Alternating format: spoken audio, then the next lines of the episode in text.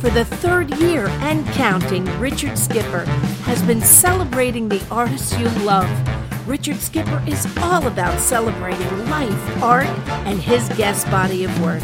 Please join us while he showcases these diverse and talented individuals. Here's Richard Skipper. Happy Saturday, everyone, and welcome to a very special edition of Richard Skipper Celebrates. Who or what are you celebrating today? Well, I'm celebrating a few changes that I'm implementing here. Last night, uh, during my celebration of Angela Lansbury, someone hacked into uh, Facebook. And I found out that there was a way for them to go in and put them in actually as part of my team. So I've made a change today. In order to make a comment, on this show, you need to be a subscriber of Richard Skipper Celebrates.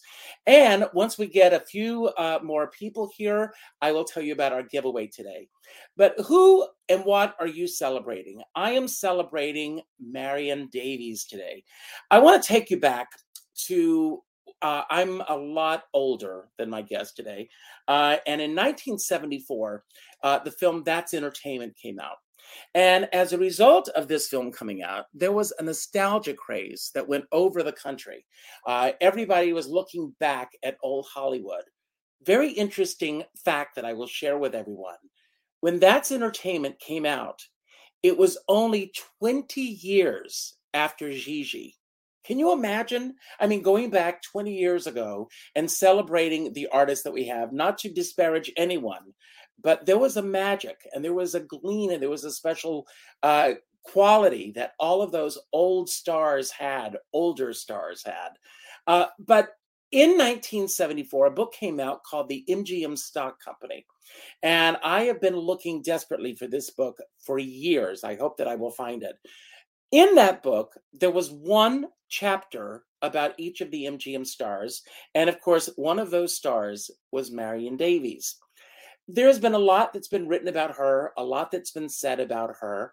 Uh, and of course, we have the film Citizen Kane, and we'll talk about that a little bit later as well. But not until now, with Lara Gabrielle, has she really delved into the life, the career, and as I like to call it, the body of worth of this amazing woman. I've learned so much about her that I had no idea about. And Lara, I want to begin by celebrating you today and congratulations on this incredible book. Thank you so much, Richard. And the MGM Stock Company book? Yes. I know where you can get one. We can we'll we'll talk. Oh, we'll talk later. Uh, yeah. I mean, did you go back to that book as part of your research? Well, actually, um, that that book wasn't part of my of my research, but I came across it later, and the the article, the piece about Marion, is surprisingly accurate. You know that some of those some of those books um, have things that are recycled from previous uh, publicity things, and it's it's uh, they, they tend to not be terribly accurate. But this one really was. I was I was very pleasantly surprised. I want to, you know, I'm going to drop a name. Uh, Carol Channing uh, yes. was a friend of mine, and I've dropped her name many times on this show. Yeah. Uh, but she, when she wrote her memoirs of sorts, as she called it, she said writing a book is a solitary uh, profession. But I'm not going to go there with you because you got the collaboration of so many people, and it truly is a collaborative uh, effort. Uh, I want to go back in your history, if you don't mind. Sure. Um, where did this love of this time frame uh, begin, and why Marion Davies? Yeah, it's an interesting question. When I was a very small child, my grandmother showed me classic films. She she had been a nurse actually at what was then Cedars of Lebanon and is now Cedar Sinai Hospital she took care of all these movie stars. She had, when she was a kid, she had wanted to be a film critic. And anyway, she passed that on to me. And I loved classic films ever since I, I was, you know, that age, like four, five. Uh, fast forward a bit, at my 13th birthday, I got a box of classic film memoirs, memoirs, biographies, and and one of them was a book called The Times We Had, which has been marketed as Marion Davies' memoir for many years. It's not exactly Marion Davies' memoir, but we can get into that. And I read it and I thought this woman has lived an incredibly fascinating life. And not a lot has been written about her. Even at that young age, I knew that there was some sort of wrong that had been done uh, with with this woman. That there just was not that much out about her.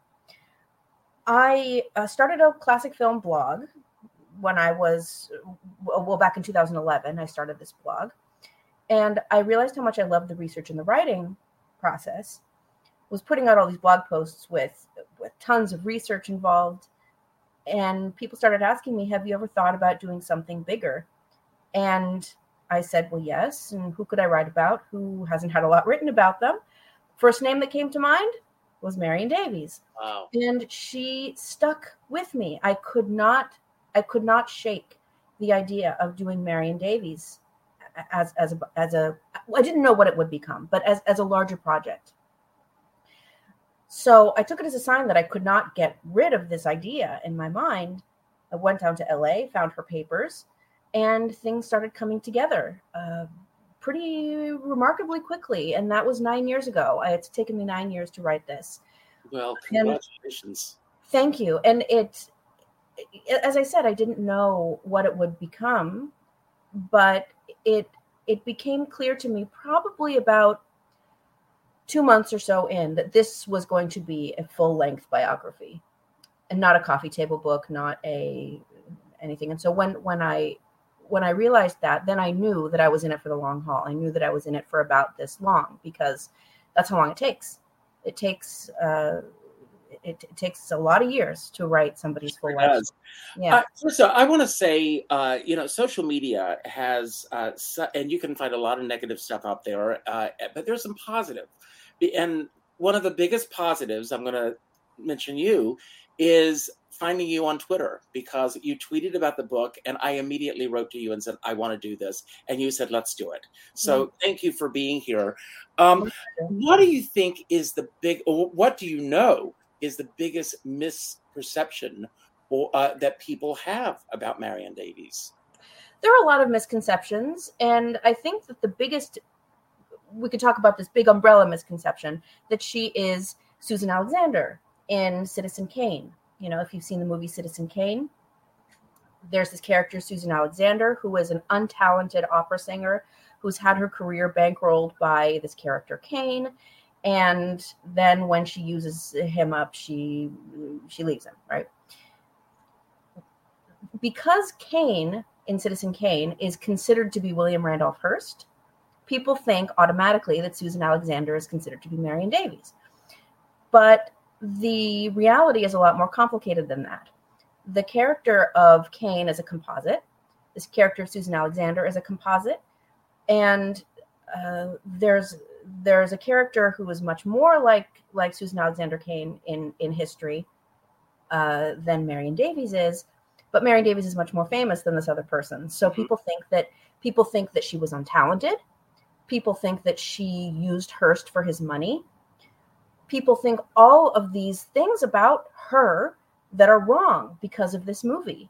And Orson Welles, Orson Welles, to his credit, later on uh, felt horrible about this, and, and, you know that people thought that this was Marion Davies, and he uh, apologized many times. Actually, he wrote the foreword for the Times We Had, which, as we mentioned before, was marketed as Marion Davies' memoir, essentially saying that this is not correct um, but but but it lives on. It lives on because Citizen Kane lives on. So so that's really the biggest misconception about about Marion Davies. In reality, Marion Davies was an incredibly gifted, talented comedian, mimic. Uh, uh, you know, she she impersonated the stars of the day with this this remarkable accuracy. Uh, if you've ever watched something like Blondie of the Follies or The Patsy, you can see it. And uh, and she and Hearst were genuinely in love. And they were soulmates. And she spent three days by his bedside before he died, sleepless, you know, uh, waiting for for the moment with a lot of fear. Mm-hmm. Yeah. Well, I want to ask you. I found uh, in my research, uh, in addition to reading the book, I found this quote, and you perhaps you can correct us if this is an actual quote from her or not. Um, and the quote is, "I had a really good time at MGM." Do you know the quote that I'm going with? Yeah. Uh, and we had no quarrels much, except once in a while, I'd go up to the front office and say, "I thought I could be doing something big, like washing elephants." All my life, I wanted to have talent. Finally, I had to admit there was nothing there. Marion Davies. Okay. Is that an accurate quote? You know, I haven't heard her say that. Uh, I haven't heard her say that, but I wouldn't be. It sounds like Marion. Um, it sounds like something that Marion would say. She uh, she didn't she didn't think a lot of herself. Uh, she didn't think a lot of her own talent, even though her talent was there in just so much. Mm-hmm. But she uh, she was very she was very modest and and very uh, not um, not terribly appreciative of what she had um, in in terms of in terms of talent. She thought that she was kind of a she was doing a job. That's the way that she approached her career. That she was doing a job and and that there was there was nothing really there to keep her a star. She didn't particularly want to be a star. It wasn't like she wasn't like Joan Crawford, for example, mm-hmm. who maintained her star at all costs. Uh, well, let's compare the two for a moment, if you don't mind. Sure. Uh, Joan Crawford uh, yeah. lived, ate, and breathed her career. Yes. Uh, she, I, I, mean, she knew what the publicity machine was at MGM, and she was at the beginning of her career and beyond, even at Warner Brothers. She knew what she needed to do to keep herself in the spotlight. Marion Davies, on the other hand, uh, did not really like bringing a lot of attention to herself personally. She didn't do a lot of interviews.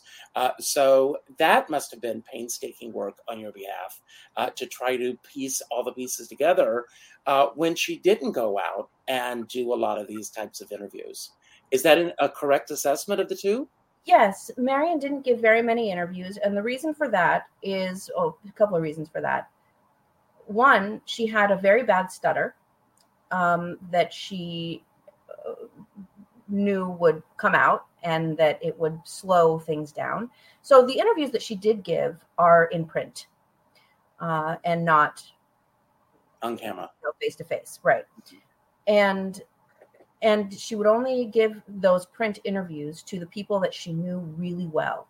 Like she gave an interview to Hedda Hopper, um, that is probably the most extensive interview that she ever gave, and it's not even terribly extensive.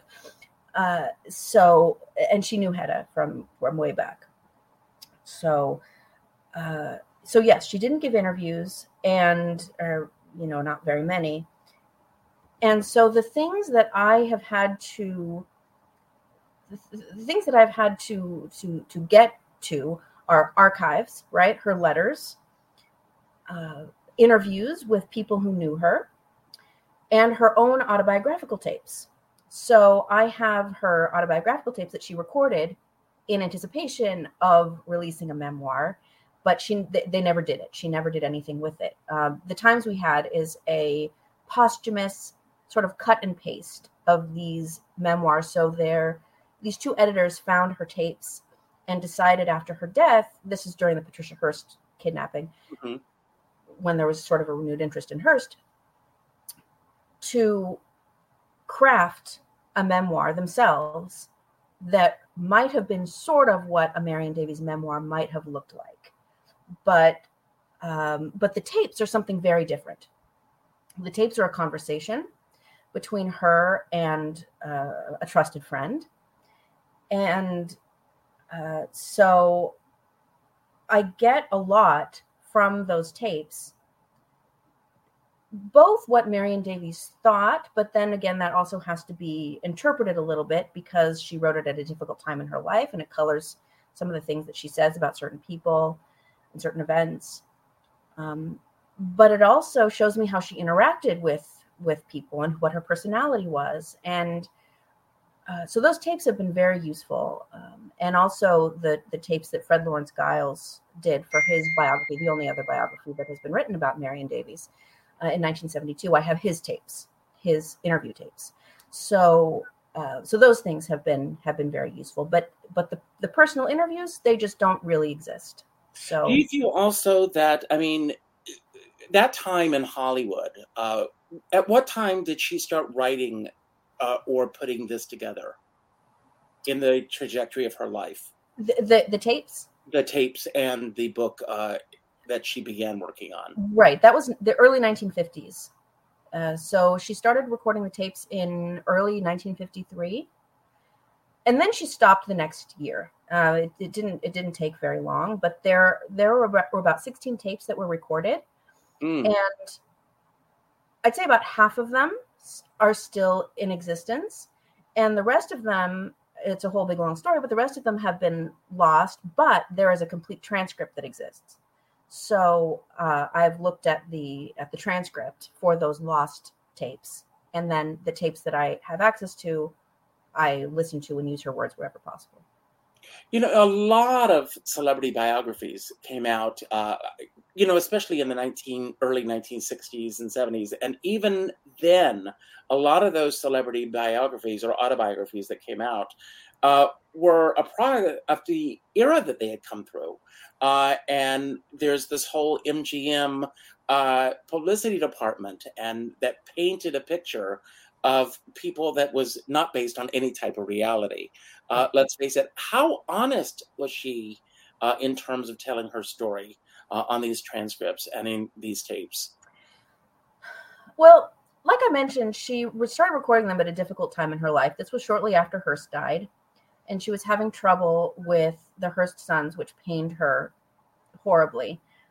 And so she was upset about some of the things that were happening to her. Mm-hmm.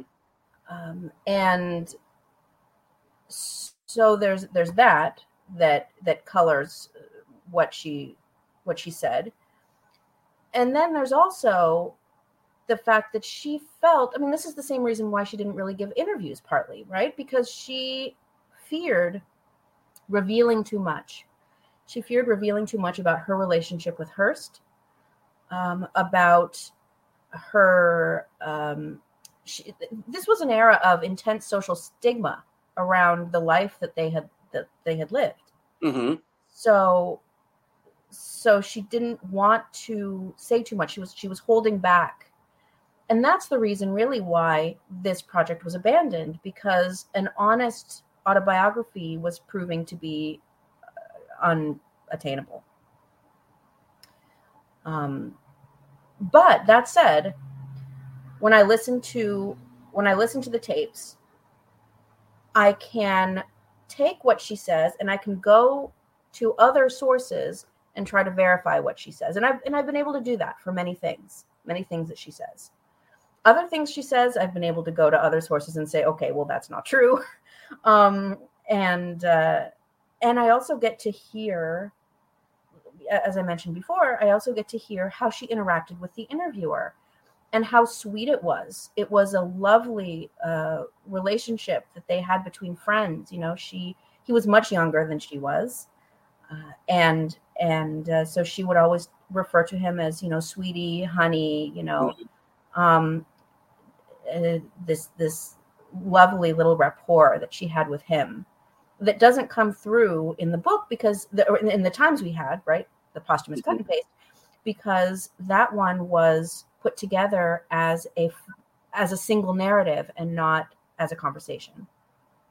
Now, I also want to ask you, and again, uh, I don't want to give away any spoilers because I want people to buy the book. Uh, but if you can talk about uh, the two most powerful uh, gossip columnists in Hollywood at that time, Louella mm-hmm. and Hedda, and how yeah. they shaped uh, her life and the influence they had on her, and her thoughts on them as well. Right. Hedda and Louella were two of the biggest forces in in Hollywood. They were feared. Uh, anything that they that they printed had had the had the potential to make or break a career. Uh, and Louella Parsons, we'll start with Louella. Mm-hmm. Louella Parsons had worked uh, at a different paper before she started writing for Hearst in 1923. And Marion helped get her that job. Marion helped get her the job from the Telegraph to uh, help her make the change from the Telegraph to the Hearst papers. And and um, so Louella had had written really glowing things about Marion, hoping to get a job at the Hearst papers. And then she moved uh, west in 1925 with Marion. So Marion and Louella uh, were on the train together when Louella came out to California for the first time, and uh, and she started working there and really getting into the heart of of Hollywood. But she was a Hearst journalist. Um, she was a she was a Hearst journalist, and Marion sometimes I mean, I don't, I don't want to, I don't want to give away too much here mm-hmm. because it's all in the book, but, but she knew, let's put it this way, she knew what side her bread was buttered on. Exactly. Exactly. Yes. And it was very hard for, for Marion because Marion considered her a friend and there were some betrayals and it was, it was, it was hard. Hedda, on the other hand, even though Hedda Hopper, you know, is this sort of rabid right wing nutcase in many in many in many ways. Mm-hmm. Um, but she uh, she, to her credit, was very good to Marion um, in in comparison to to Louella. Um, she remained a, a, close friend until the uh, until the end. And Hedda had started out as an actress. I don't know how many people know that, but Hedda had started out as, right. yes, as, as, an actress and she was with Marion in a movie called Zander the Great, and uh, and Marion helped support Hedda as she as she made this career change too uh, to to being a columnist. And even though she didn't, you know, she she wasn't like Louella, so Louella was so tied to the Hearst papers. Um, she she really loved Marion, um, as as many people did but she she was much more loyal than Hedda was. I mean, then then sorry, than Louella was. Yeah. Uh, well, I, I want to talk a moment about uh, the road that led her to Hollywood. Uh, and again, uh, I mean, the details in this book are just amazing, uh, mm-hmm. and how she eventually got to MGM, and her relationship with Louis B. Mayer. Sure. She started out as a chorus girl in New York, and she, uh, long story short, we won't give away the, the, the big details, but she was taken under Hearst's wing uh, in 1918 and became a contract player or a star. You know, we're say a contract. She became under contract, we can say, to Cosmopolitan, uh, which was Hearst's uh, Hearst studio, mm-hmm. and and she worked in New York through up until 1924 when she moved out to uh, out to Hollywood. the The center of the film industry was in New York for a long time, uh, and then there were a bunch of studios that started started popping up in in California, in Southern California, and it was clear eventually that the future of the film industry was in California. So Hearst followed that and moved moved Cosmopolitan out west to join with the newly formed MGM. So Cosmopolitan joined with MGM. It was very beneficial for MGM to have Cosmopolitan because it meant automatic coverage of MGM movies in the Hearst papers. Very lucrative. So so Marion moved with Cosmopolitan out west, signed a contract with MGM because Cosmopolitan was now part of MGM. And she was able with her new contract to have more control over her career. She had been in these big, lavish dramas and things with elaborate sets that Hearst was so eager to spend money on. But she really wanted to be a comedian from the very beginning. And people saw that she was a comedian. Uh, you know, they would see her at parties and see her sort of acting up on the set and think this woman is extremely funny. Uh, and and so she went to uh, Irving Thalberg, the head of production at MGM, and they together sort of teamed up and convinced Hearst to allow her to play in more more serious they serious comedies, right? More pure comedies, solid comedies. She had done a little bit of light comedy. You know, she had done light comedy before, but she she wanted to do more. So she was in this movie called The Fair Co-ed, which is a basketball movie, and she's just like running and jumping around everywhere and doing slapstick. And that was that was the first the first real comedy that she that she did. Then she followed that up with uh, you know, Beverly Graustark, which is also pretty pretty funny. And then and then uh, later on she did this spate of movies in 1928 the cardboard lover the patsy uh, show people right mm-hmm. so by 1928 she was a she was a comedian by 1928 and hearst finally came around a little bit and and said okay you know we, we can do this uh, to so he, he was able to move a bit but he never really lost this idea of marion davies as what he initially imagined her to be this this beautiful ethereal creature who was to be surrounded he wanted her to play he wanted her to play in in marie antoinette right mm-hmm. later mm-hmm. later on uh when she was approaching 40 and uh and that just was not going to happen for many reasons but but anyway so she uh she established herself at mgm and i think she was i think she was quite happy there uh, she made a lot of a lot of friends uh, both as both in the acting department and also in the writing and and uh, and uh, yeah, I, I, think she had a good time.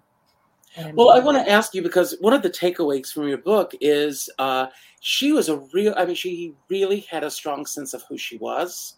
Uh, yes. Uh, where she fit in. And she had a real strong sense, I mean, in terms of negotiating. And I'm not talking just about negotiating contracts, I'm talking about negotiating life itself she was very, very independent and knew what she wanted and went after it. Where do you think that that really came from? That that gravitas, that uh, or that uh, grounding that she had, that uh, made her, you know, with the biggest names in show business, she stood her ground. I think a lot of it was temperamental. I think that that it was uh, who she was. She um, she was raised with she was raised with a certain sense of independence. I think that she had that naturally, and her her parents didn't didn't ever uh, try to quash her spirit. You know, her parents appreciated her for who she was, and I think that that gave rise to some confidence in um, in her that allowed her to uh, to know her her her spot in the world. Um, and and she i don't know. She was always a very independent person. Um, she was earning her own money by by her teen years. And she knew how the industry worked um, and she became so, a very good advocate for children. I mean, uh, that was, uh, you know, that was something that was an eye opener for me. Uh, yes. you want to shed light on that for a moment? yeah, she loved children, loved children, and realized when she moved to LA that there was a need in West LA for a health clinic for low income children in, in West LA. There, there really wasn't anything of the sort there. So she founded one. She founded the Marion Davies Children's Clinic that was a free healthcare uh, clinic for low income children in West Los Angeles. So, so anybody, any low income child who needed healthcare could come to the Marion Davies Children's Clinic and get high quality care. These were doctors from uh, from uh, other clinics in the community who would volunteer their time to come to the Marion Davies Children's Clinic and, and treat these kids. And the interesting thing about, well, a lot of interesting things, but one of the interesting things about the Marion Davies Children's Clinic was that not only was it you know a, a need that was filled for this, these low income children but the community of west la at that time was largely mexican and japanese immigrants mm-hmm. and there was a lot of racism. I mean this is this is the mid 20s right? There was a lot of racism in in uh, in, in the country at, at this point. And the clinic served everyone. So it was it was a haven. It was a safe haven from the racism of of the time. And I have some interviews with kids who were treated at the at the clinic, and they talk about that. They talk about how um, one person's father had been rejected by the the unions because he was Mexican, but there was equal treatment. There was equal treatment at the clinic, and so that was uh, a real lifesaver for for many people psychologically and emotionally. Um, so it, it provided a real service. I'm going to get to you in a moment and your process in terms of everything coming together. But writing the book, what do you consider was the biggest aha moment for you? Hmm, that's a really good question. Uh, there, were, there are a lot of aha moments in many different domains. There was the aha moment that this was going to be a big biography, right? This was going to be like a full length thing. Um, and I was getting all this information so fast. I just thought, yeah, there's no way I'm going to be able to make this anything but a but a huge biography. Uh, listening to her tapes, listening to her autobiographical tapes, I realized. Uh, I mean, I think I talk about this a little bit. Uh, you know, I talk about this a little bit at the beginning of the book. Mm-hmm. I realized who she was, like as as a person I heard it. I saw it. Like, you know, like we were as if we were across. The book. When you started out on this journey, you yeah. already knew that you were going to be writing a book. You did not imagine that it was going to become this huge book that it became. But as yeah. you were writing this book, was there something that turned you around early on where you said, My God, this story has to be told? Well, I sort of already knew that the story had to be told um, because I I knew that she had been misunderstood. Um, but but I think it was an organic. I think it was an organic process. Um, as the more I kept going, the more I thought, "Wow, wow, wow, wow, wow! This is really great." Uh, and this is a story with an arc. Um, her life had a natural arc that that really lent itself to a compelling story and i just followed the arc and so i guess i can't really say when i realized that that this arc was there it just sort of revealed itself um, and and I, I i just put it together now, I um, always ask all uh, authors this question, and, uh, and the answers are varying across the field. When did you know that this book was ready to go to the public? It, it's a tough question because it's nothing is ever done. You know, nothing is ever there, There's always there's always more, but I really think that having a deadline helps. Um, I um, you know, I had been I had been working for a long time. I had started writing. I had essentially finished the book, the the arc that I was talking about had been written, and um, and I had gotten a publisher. It's a whole big long story about that as well. But I had well, I ask about that. At what point in your process uh, did you reach out to a publisher, or did they reach out to you? It, it's it's a it's it's kind of a it's kind of a nice story actually. From the very beginning, um, University of California Press was my number one top dream publisher.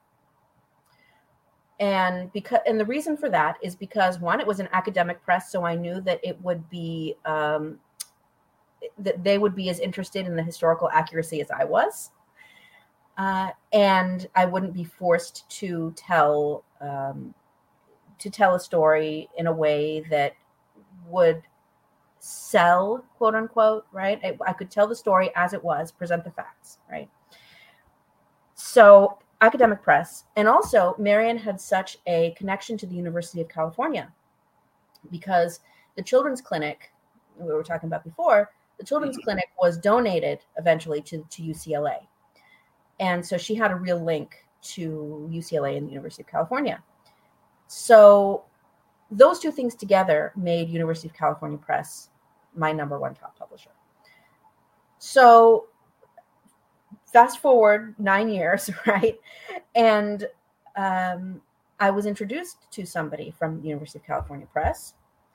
and I um, talked about the book, and they jumped at it right away. I wrote a I wrote a um, uh, proposal.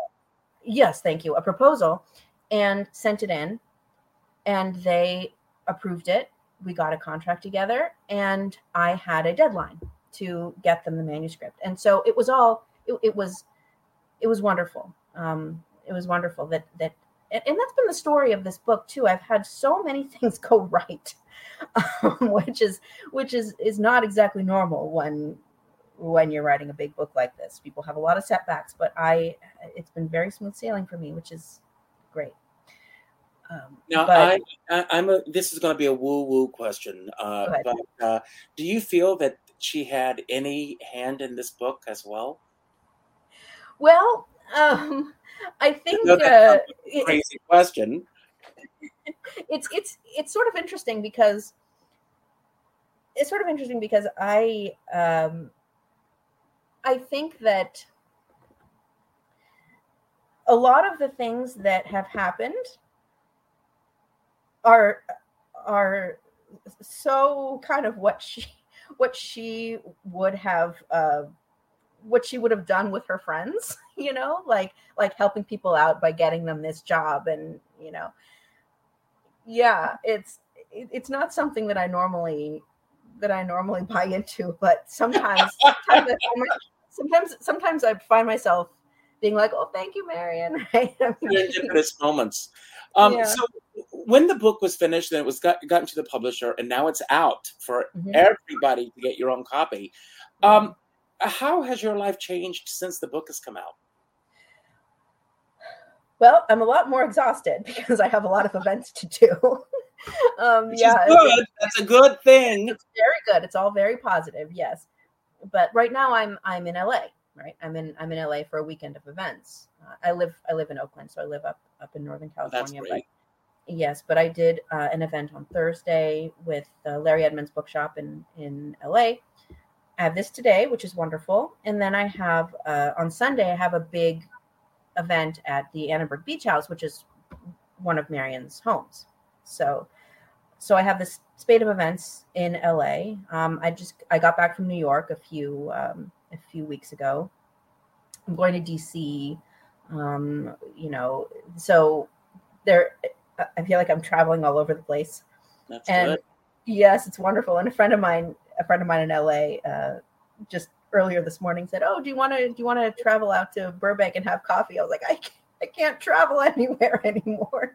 it's exhausting." Um, but uh, but it's but it, but it's wonderful. It's wonderful, and I wouldn't I wouldn't have it any other way. It's it's a good kind of exhausted. You know, so as you were writing the book, and I mean, again, as I said earlier, it, it's truly a collaborative process.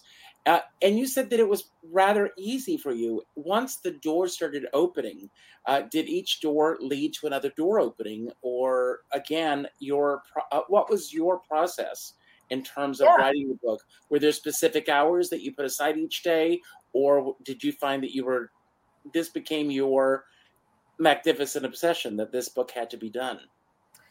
Many doors opened as a result of other doors being opened. That's that's absolutely true. Um, I would go to an archive and I would find a piece of information, and then I would go search for more information about that new piece of information, and then it would be it, it, it, everything would just kind of fall open, and it would be all there.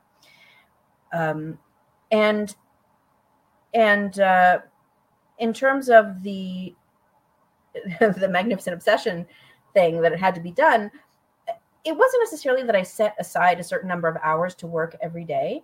I did try when I was in the writing process, I did try to write every evening. So I do my best work at night. That's something that um, I don't I don't know if that's if that's common. I've heard it before, but um, but my best work is done at night when there are no distractions and I can just just get it all out. So I would stay up um, especially in the last part of the writing process. Uh, you know, when the book was approaching uh, the deadline to send it to the to the publisher, I would stay up, you know, until like two in the morning, um, just getting everything together, writing, reviewing, editing, uh, and and uh, so so I would do that, you know, every night, more or less every night, depending on how much needed to be done. For uh, maybe like three or four months until the book was um, was ready.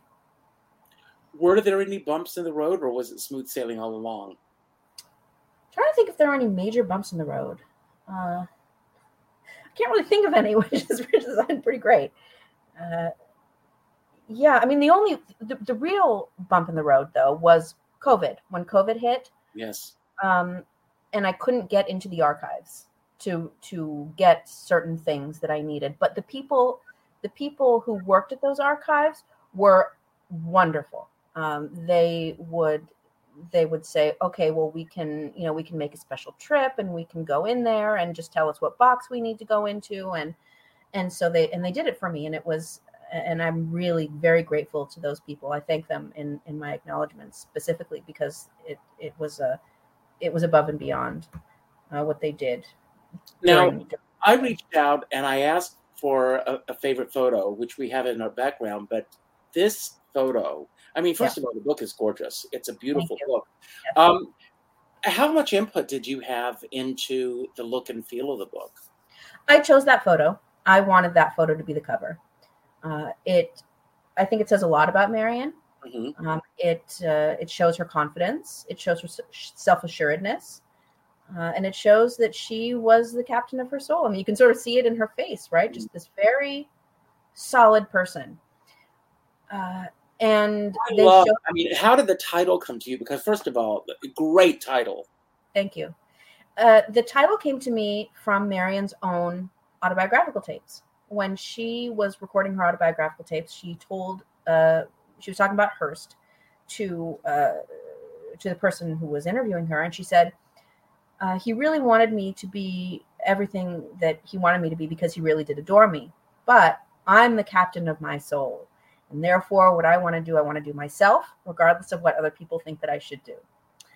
Uh, so that's number one. And then if you read where it comes from, it comes from a poem, right? So she was quoting a poem. She's a very literary person. Um, she was quoting a poem uh, called Invictus by William Ernest Henley. You read the poem, it's in the book, and it so mirrors many of the experiences in Marion Davies' life. So I um, so I thought that that needed to be the title one because it was Marion's own words about herself, and two because the poem just evokes so much about her. Yeah. And now that the book is out, what do you hope that readers will come away with from reading this book? I hope that they will come away with the uh, the idea that Marion Davies was her own person. Uh, she was a woman at a difficult time for women um, who asserted herself and and was was the captain of her soul and we can we can take a lot from that we can learn a lot from from marion and and her story uh, just to always be yourself uh, to uh, to not uh, apologize or give in for anything that you feel like you you need or want to do. And, and also an interesting thing that I, I think it's relevant. She helped Ingrid Bergman out a lot when Ingrid Bergman was um, being vilified in the press for her affair with Roberto Rossellini. Some of the things that she said about Ingrid Bergman, I think, could also apply to to Marion herself. She mm-hmm. said, about Ingrid Bergman, she said, if a woman of her great character has courage enough to really go ahead with her life, why should she be criticized? Amen. So so she said that about Ingrid Bergman, and we could also talk to talk about that with with Marion, right? I mean, I think that she mm-hmm. she had a lot of courage to live her life her way, and uh, we can learn from that. Absolutely.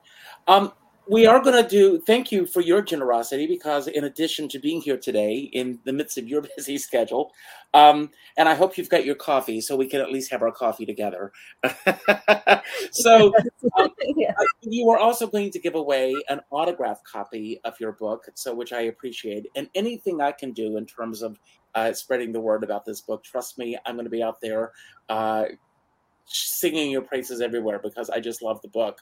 But Thank the word so that I, uh, the phrase I chose today, everyone, is financial stability. Uh, I pulled the, uh, this this morning, and when it comes to financial stability in Marion Davies' life, finish the sentence. Oh boy, there's so much to say. Uh, financial stability was a something that came naturally to Marion herself. She was always very good with her own money. She had a lot of it. She had uh, she negotiated her own contract with MGM for ten thousand dollars a week and invested very wisely.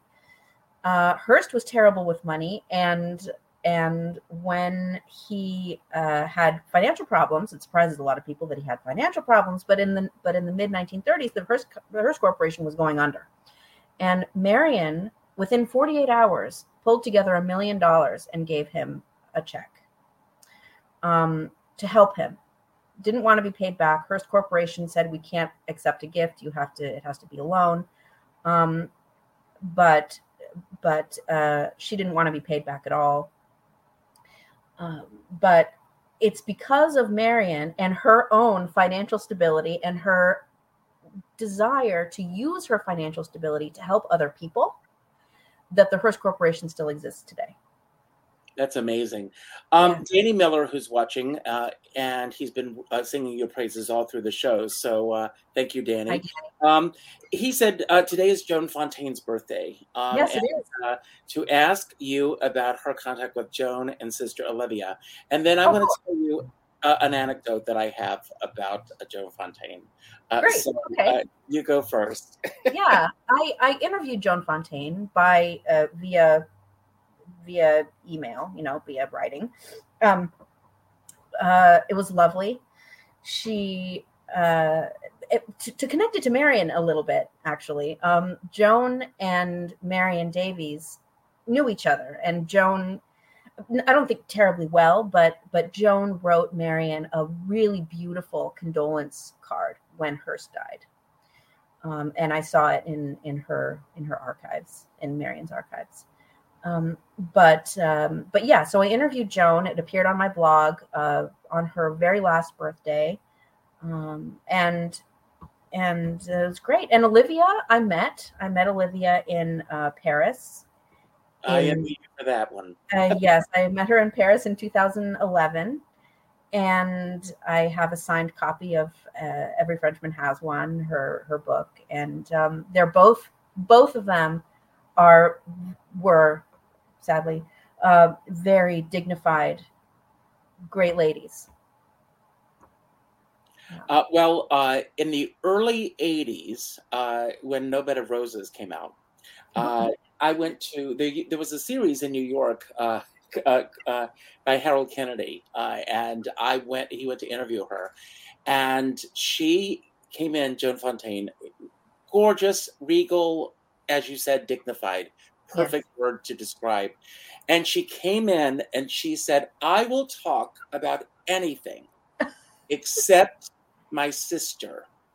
Right. And the very first person that stood up said, Who's your sister? Oh my gosh. and, and that is funny.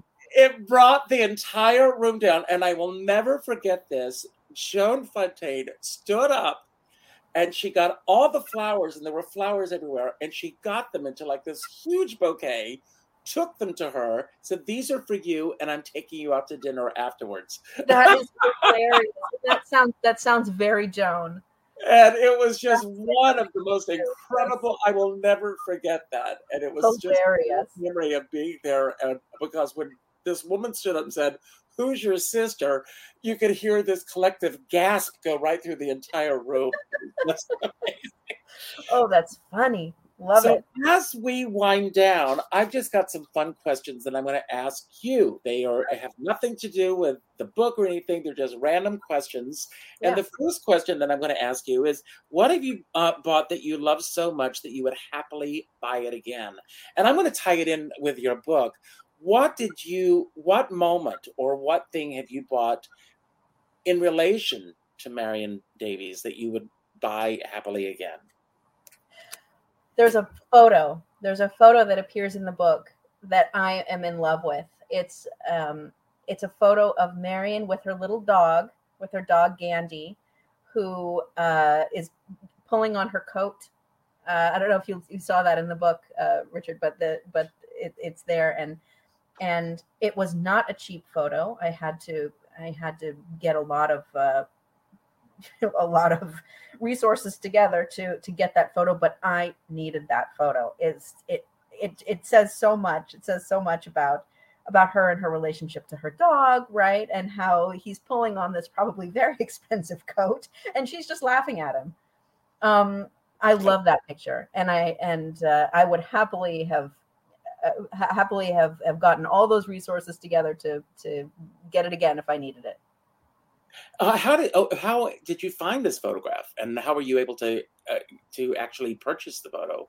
it was it was it was it, it, it was i found i saw it at an auction actually i think. It was it was it was being sold at one of the uh, bonhams or christie's or something. And and i saw it and i had never seen it before. And i i'm not sure where it came from but but i said i have to have this for the book Well, good for you. So, Good yeah, for and it all came with a set of other. There were there were several other photos that came with it that are also lovely, but they, I, it was for that photo that I that I needed that stack of pictures. So this card is called an impact card, Yeah, and it says reach out to someone from your past and tell them something you appreciate about them.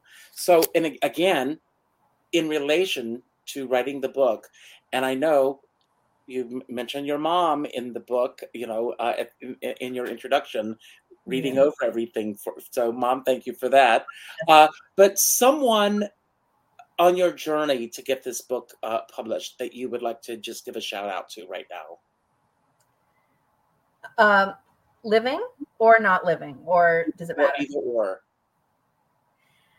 Marion's great niece, um, Marion Lake Canessa, who lives in France and has been an absolute gift to um, to this project in every way you can imagine.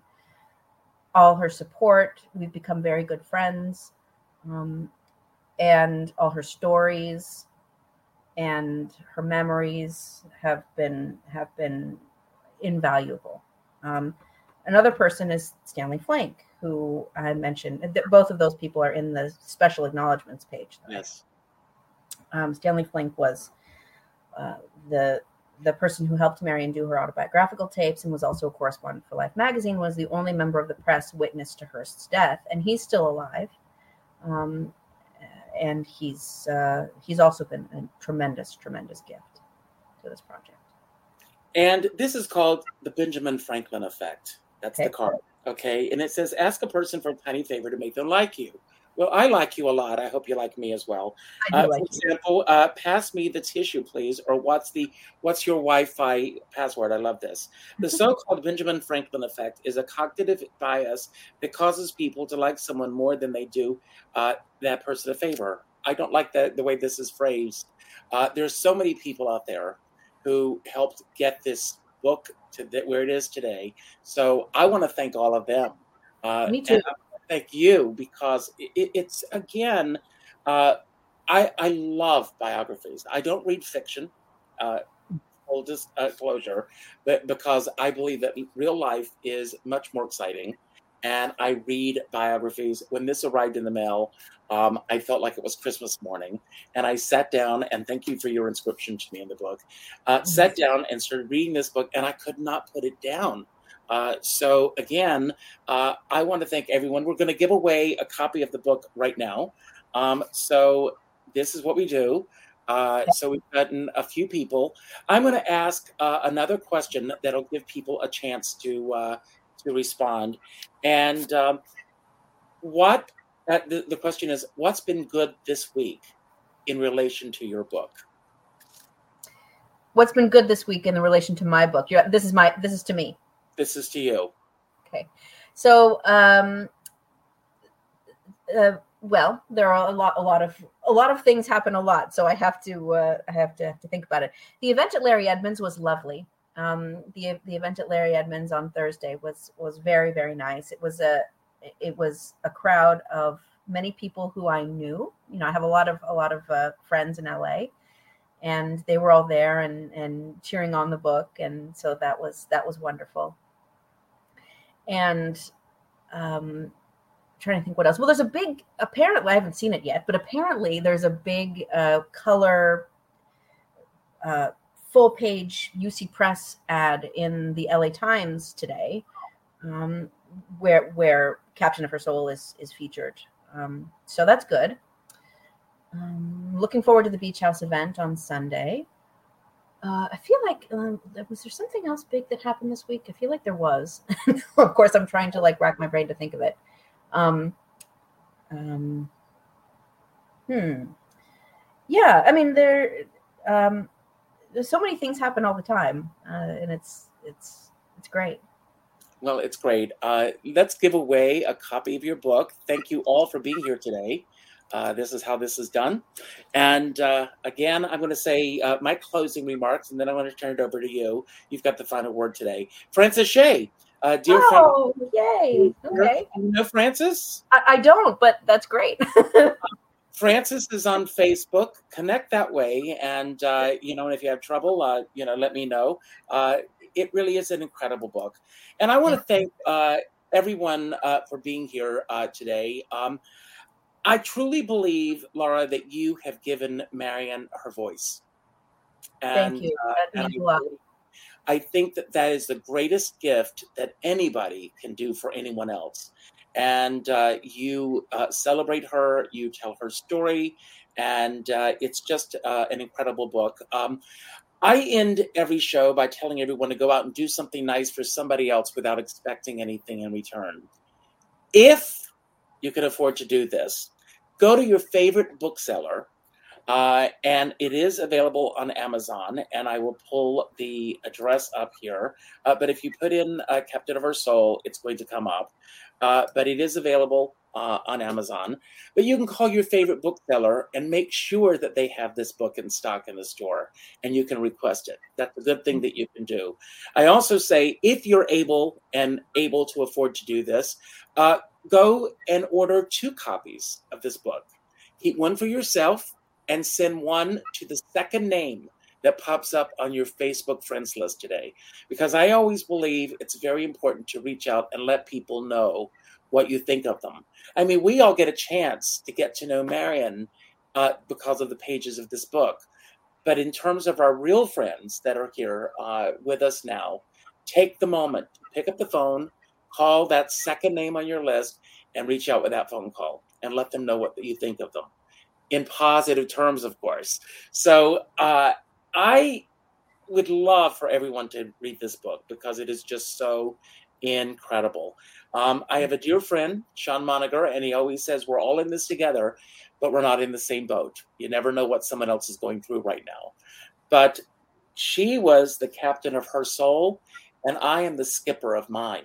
So, so anyway, I'm going to leave the screen, Laura, and I'm going to turn it over to you. You've got the final word today. It could be about anything that we talked about that you want to build upon, uh, anything that we didn't talk about that you wish we had. This is your chance to say that, um, or if there's just any message that you want to leave everyone with today um, a philosophy or anything that perhaps you learned from uh, Marion uh, in terms of writing this book. Um, and don't worry about how to end the show. As soon as you say goodbye, the final credits will roll.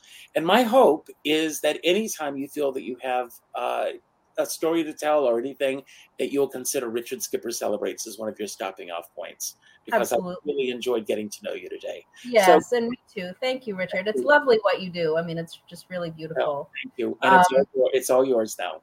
Thank you. So I think what I'd like to say um, regarding what I learned from Marion is to always, always build people up.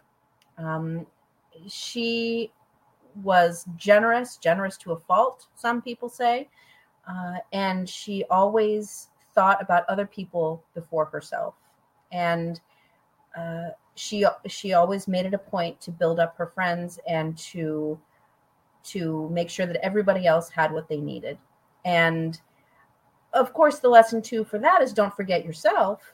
Uh, don't don't forget to take care of yourself. Otherwise, you can't take care of other people. But but um, it, it, it's a real lesson that we that we can learn from there and to to be aware of others.